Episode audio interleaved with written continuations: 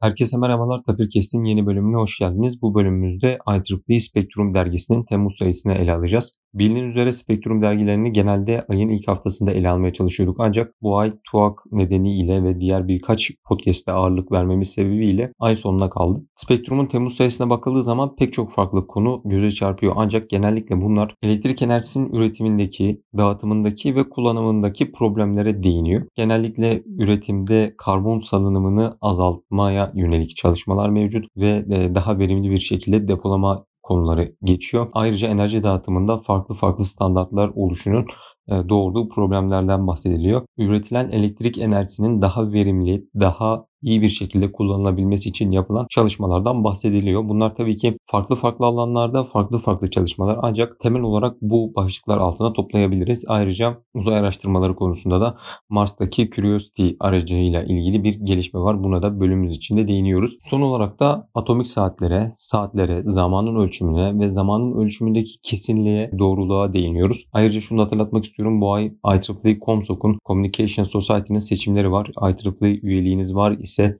ve henüz seçimler geçmemiş ise oy kullanmayı ihmal etmeyin. Keyifli dinlemeler dileriz.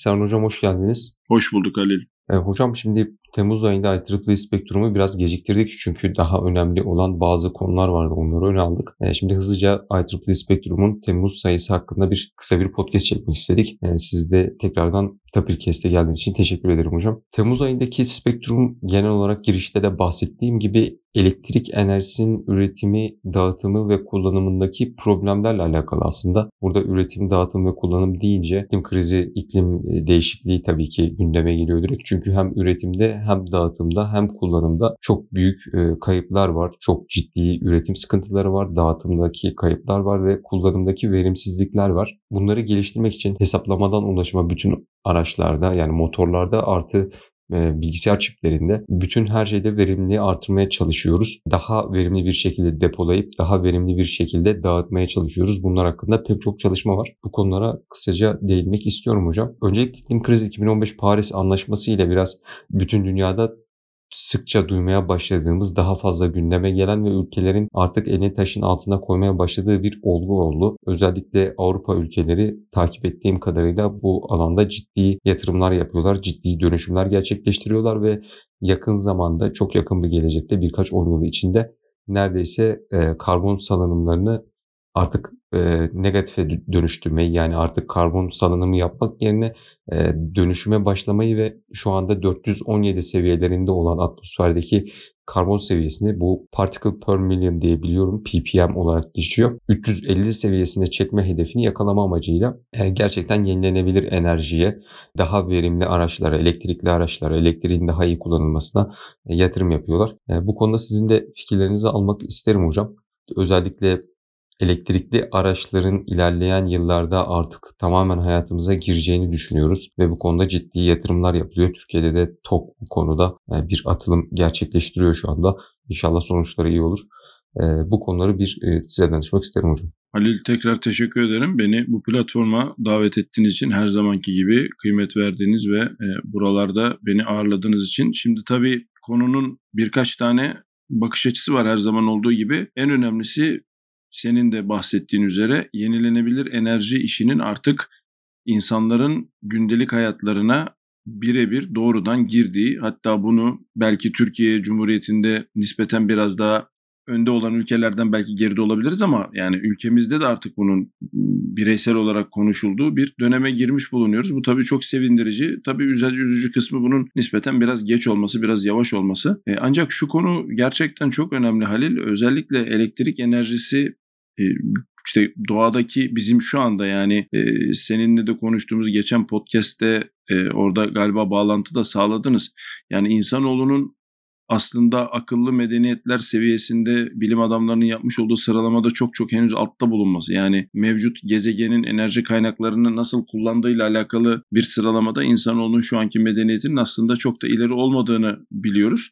Bu ileri olmamanın bir de fütursuzca kullanımıyla birleşmesi aslında türün kendisini ortadan kaldıracak seviyeye doğru e, getiriyor. Şimdi bu noktada elektrik gerçekten çok önemli bir aslında araç. Çünkü e, e, bildiğimiz kadarıyla yani diğer enerji türleri ve bunları kontrol edebilme zorlukları göz önünde bulundurulduğunda yani insanoğlunun yaklaşık son 350 yıldır 400 yıldır üzerinde çok yoğun bir şekilde çalıştığı ve yararlarının neredeyse sınırsız olduğu bir enerji türü. Şimdi bu noktada tabii özellikle ulaşım, e, ışıklandırmadan tutun haberleşmeye her şeyimizi elektriğe bağlı hale getirmiş durumdayız zaten. Şimdi sorun bu elektriği nasıl sürdürülebilir hale getireceğiz? Bu noktada da yine senin de söylediğin gibi çok ciddi yenilenebilir enerji kaynaklarının üzerine gidilen verimliliği üst düzeye çıkartmaya çalışan bir sürü çalışma mevcut.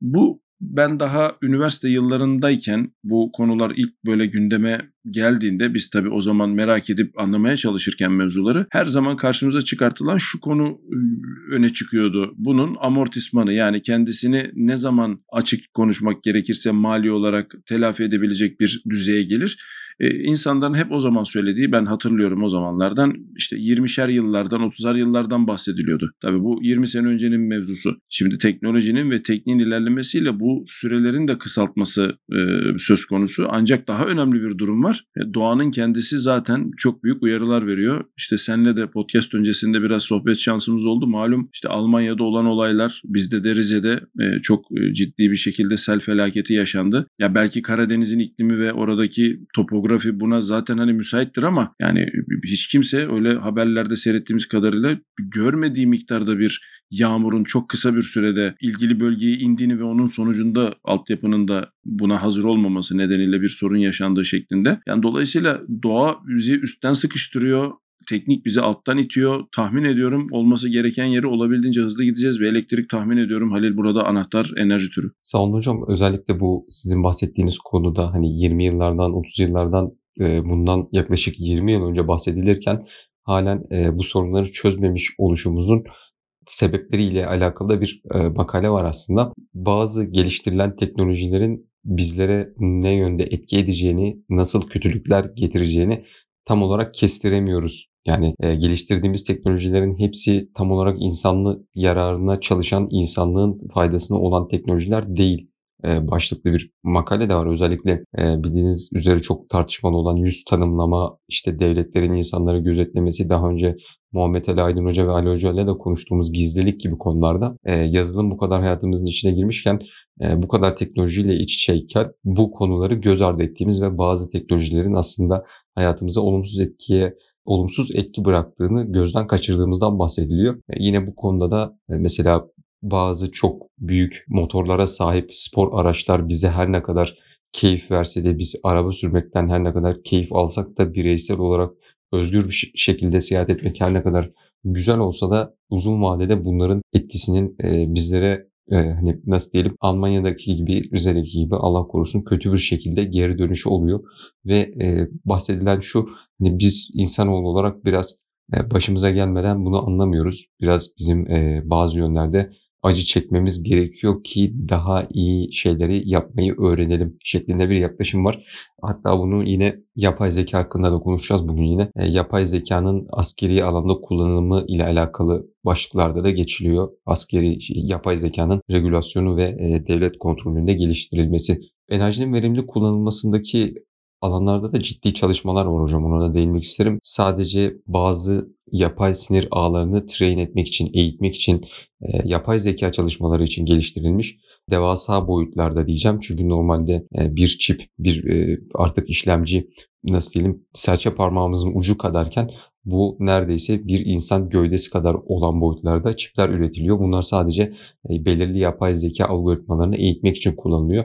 Yüksek verimli e, hem hafızayı hem işlemciyi içerisinde barındıran yani aslında bilgisayarın mimarisini değiştirerek yapılan çalışmalar. E, bu konuda da yine çeşitli makaleler var spektrumun içinde. Aynı zamanda elektrik alanında yani elektronlarla hesaplamayı yapmak yerine fotonları kullanarak hesaplama yapma alanında ciddi çalışmalar var. E, fotonları kullanarak biz zaten uzun süredir iletişimi, haberleşmeyi sağlıyoruz fiber optik ağlarla.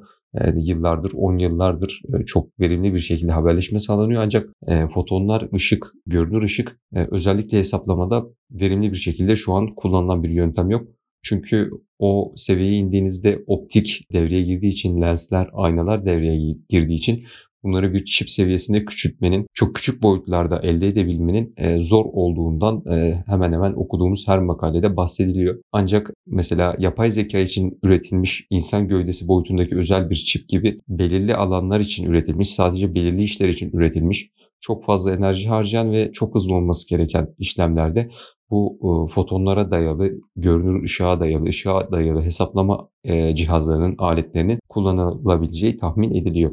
Bunlardan bahsetmişken hocam e, bir de dünya dışındaki araştırmalara geçmek istiyorum hızlıca. Uzay araştırmalarında uzayla ilgili gelişmelerde e, son dönemlerde heyecan verici olaylara tanık olduk. Spektrum'da da Mars'a giden daha önceki bir rover'ın tekerleğindeki sorunlardan ötürü yarıya kesilebileceğinden ve parça o hasarlı kısımların atılabileceğinden bunun nasıl etkilerinin olacağından, nasıl fayda sağlayacağından bahsediliyor.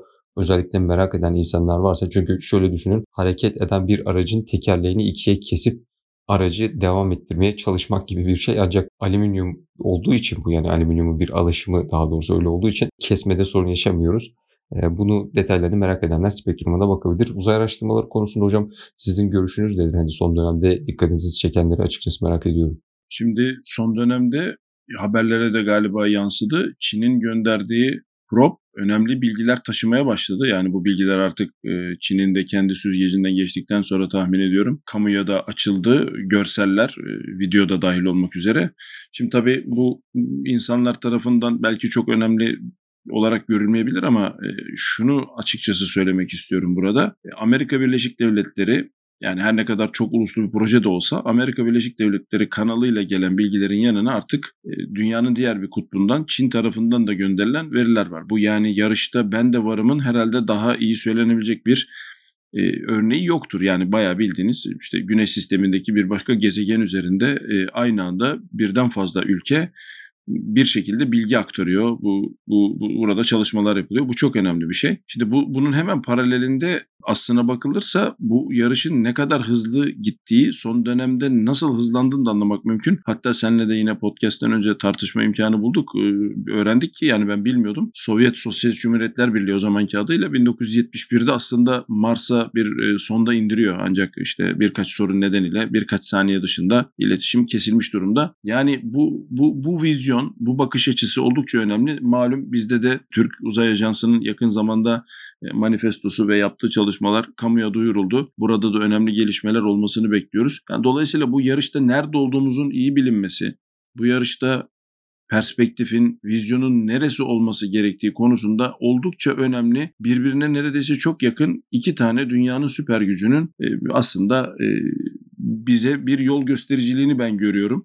Şimdi bunu söylemişken şunu da söylemek lazım Halil. Bu olaylar olurken aslında Hayabusa ve Japonya'nın yaptığı işler de çok önemli. Yani bir taraftan bu tabii Mars ne kadar önemli. Bir taraftan da güneş sistemimizi anlamak için yapılan diğer çalışmalar da çok önemli. E, mikrogravity dedikleri yani yer, yer çekiminin kütle çekiminin neredeyse olmadığı gök taşları üzerine sondaları yaklaştırarak oradan örnekler alıp bunu dünyaya getirip çalışmaların sonuçlarını yayınlayan ülkeler de var. Yani buradan şöyle anlaşılmamalı bence bu benim şahsi yorumum. Güneş sistemini anlamak demek işte herkes Mars'a gidiyor hadi biz de gidip atlayıp orada çalışma yapalım demek olmayabilir. Yani belki çalışmanın evreleri bu çalışmanın belli bir şekilde kademelendirilmesi de çok önemli bir hedef tutturma yöntemi olabilir ki e, zaten biliyoruz Hindistan mesela e, Ay'a inerken sorun yaşadı. Kimse Hindistan'ı tahmin ediyorum tukaka demedi. Bu çok önemli bir çabaydı ve belli bir aşamaya geldiklerini gösteriyorlar. İşte bir takım işte Japonya mesela göktaşları üzerinden örnekler toplayıp bunu dünyaya getirip bilim camiasına sunuyor. İşte Çin, Amerika bir taraftan güneş sisteminin dışına probe gönder, sonda göndermiştiken e, Mars'ın üzerinde işte veri topluyorlar. Orada analiz yapıyorlar. E, bir taraftan e, Webb teleskobu işte malum hayatına başladı. Orada işte çeşitli örnekler oluyor. Yani güneşin kendisiyle alakalı çalışmalar yapılıyor bir taraftan. Güneş sisteminin dışına doğru yani dünyadan daha uzağa gittiğimizde oradaki gezegenlerin etrafında yani uzay madenciliği diyeceğimiz bir döneme doğru gidilmesi söz konusu. Yani insanlar bu tarz vizyonları artık değerlendiriyorlar. İşte konuşmamın bu bölümünün başında da söylediğim gibi yani insanoğlunun medeniyetinin aslında ne kadar bu anlamda yani bilim camiasındaki vizyonun ne kadar gerisinde olduğunu bilip e, vizyonumuzu bu kadar bu anlamda olabildiğince geniş tutma anlamında çok güzel gelişmeler olduğunu söyleyebilirim. Bir not yine haber sitelerinden takip ettiğimiz kadarıyla Çinliler de 2033 civarında e, insanlı bir uçuşu Mars'a göndereceklerini duyurmuşlar. E, bunu ben e, o videoları seyrederken gördüm o haber portalında. E, bu tabii çok önemli bir hedef. Yani bundan yaklaşık 10-12 sene sonra Mars'a bir insanlı bir uçuş e, yapılacağı söyleniyor. Yani bu bu çok büyük bir hedef. Böyle dile kolay derler de Türkçe tam dile kolay. Yani gerçekten çok büyük bir hedef. E, biz de dediğin gibi heyecanla bekliyoruz gelişmeleri. E, hocam konuşmanızın sonuna doğru değindiniz siz de uzayda madencilik diye. E, bu konuda geçtiğimiz aylarda bir e, regülasyon yayınlandığını duymuştum Amerika'da. Yani bu vizyonu aslında aktarabilmek için bahsediyorum. Ee, yani şu anda Amerika'da ve Avrupa işbirliği ile hatırladığım kadarıyla bunu kaynağını bulup açıklamada paylaşacağım. Eğer bir yanlış varsa orada düzeltiriz. Uzay madenciliğinin nasıl yapılacağına dair şirketlerin nelere tabi olacağına dair regülasyonlar yayınlanıyor ve adamlar bunların kurallarını koyuyorlar. Büyük ihtimalle bir 20 yıl diyebiliriz sanırım. Yani 10 yıl 20 yıl sonrasını planlıyorlar ki e, bu da bilinen aslında biraz da magazinsel olarak duyurulan bir şeydi. Yani aslında adamların e, neredeyse bir 50 yıllık 100 yıllık planları var gelecek teknolojilere dair dünyanın gelecekte nasıl olacağına dair. Son olarak yine sizin değindiğiniz uçuşlar arasına e, uzay ile ilgili çalışmalar arasında geçtiğimiz haftalarda şey de gerçekleştirildi. Geçtiğimiz haftalarda ilk e, ticari uzay seyahati de gerçekleştirildi. Bu biraz daha magazinseldi ancak belirli bir grup insan e, uzaya çıkıp o yer çekimsiz ortamı deneyimleyip yeryüzüne indiler. E, dediğiniz gibi heyecan verici gelişmeler.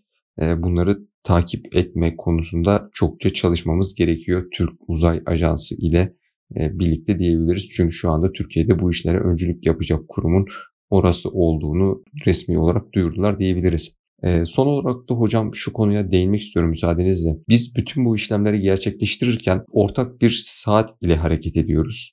Haberleşmede, işlemlerin gerçekleştirilmesinde, konumların belirlenmesinde yani hemen hemen her alanda e, bizim bir birisinin bu saati, bu zamanı sürekli tutması ve sayması gerekiyor. Yani bir, kişi var. E, bu sürekli bizim nerede olduğumuzu söylemesi gerekiyor. Belirli bir referans aldıktan sonra biz göreceli olarak hani kendimize göre nerede olduğumuzu belirleyebiliyoruz. Ancak e, bu zamanı tutma konusunda e, insanoğlu uzun zamandır çalışmalar yapılıyor. Bundan önce atomik saat diye bilinen o GPS'lerde kullanılan e, çalışmalar vardı ancak e, spektrumda da birlikte okuduğumuz şekilde yeni gelişmeler var. E, zamanı tutmak neden önemli hocam ve bu son dönemdeki çalışmalardan e, sizin gördüğünüz kadarıyla bir bahsedebilir misiniz? Şimdi zamanı tutmak neden önemli? Herhalde insanoğlunun belki de merakını cezbeden, on binlerce yıldır sorduğu en önemli felsefik sorunun e, belki de bir başka formunu bana iletiyorsun Ali. Zamanı tutmak neden önemli? Çünkü e, anlamadığımız bir şekilde yani senle geçenlerde de konuştuk işaretler ve sistemler kapsamında doğanın bizi içine soktuğunu düşündüğümüz ya da böyle algıladığımız yani bu düzeyde böyle algılıyoruz yani bilincimiz bunu bu şekilde algılıyor. Zamanın oku denen bir kavram var ancak biliyoruz ki matematiksel çerçevede özellikle görelilik e, kuramı ve e, daha sonrasında yapılan çalışmalar yani hem atom altı parçacıklar hem işte uzay zamanı yapısının anlaşılması falan filan bu tarz konular gündeme geldiğinde şunu anlıyoruz. E, zaman dediğimiz şey aslında bizim olayları anlamak için kullandığımız bir tür indeks ve bunun kendisine göre bir e, durumu yok. Özellikle işte Newton'un mesela o prensip yasının başında zamanı tanımlarken bahsettiği şeyin Einstein tarafından sorgulanmasıyla bunun aslında böyle olmadığını aslında anlamış olduk ama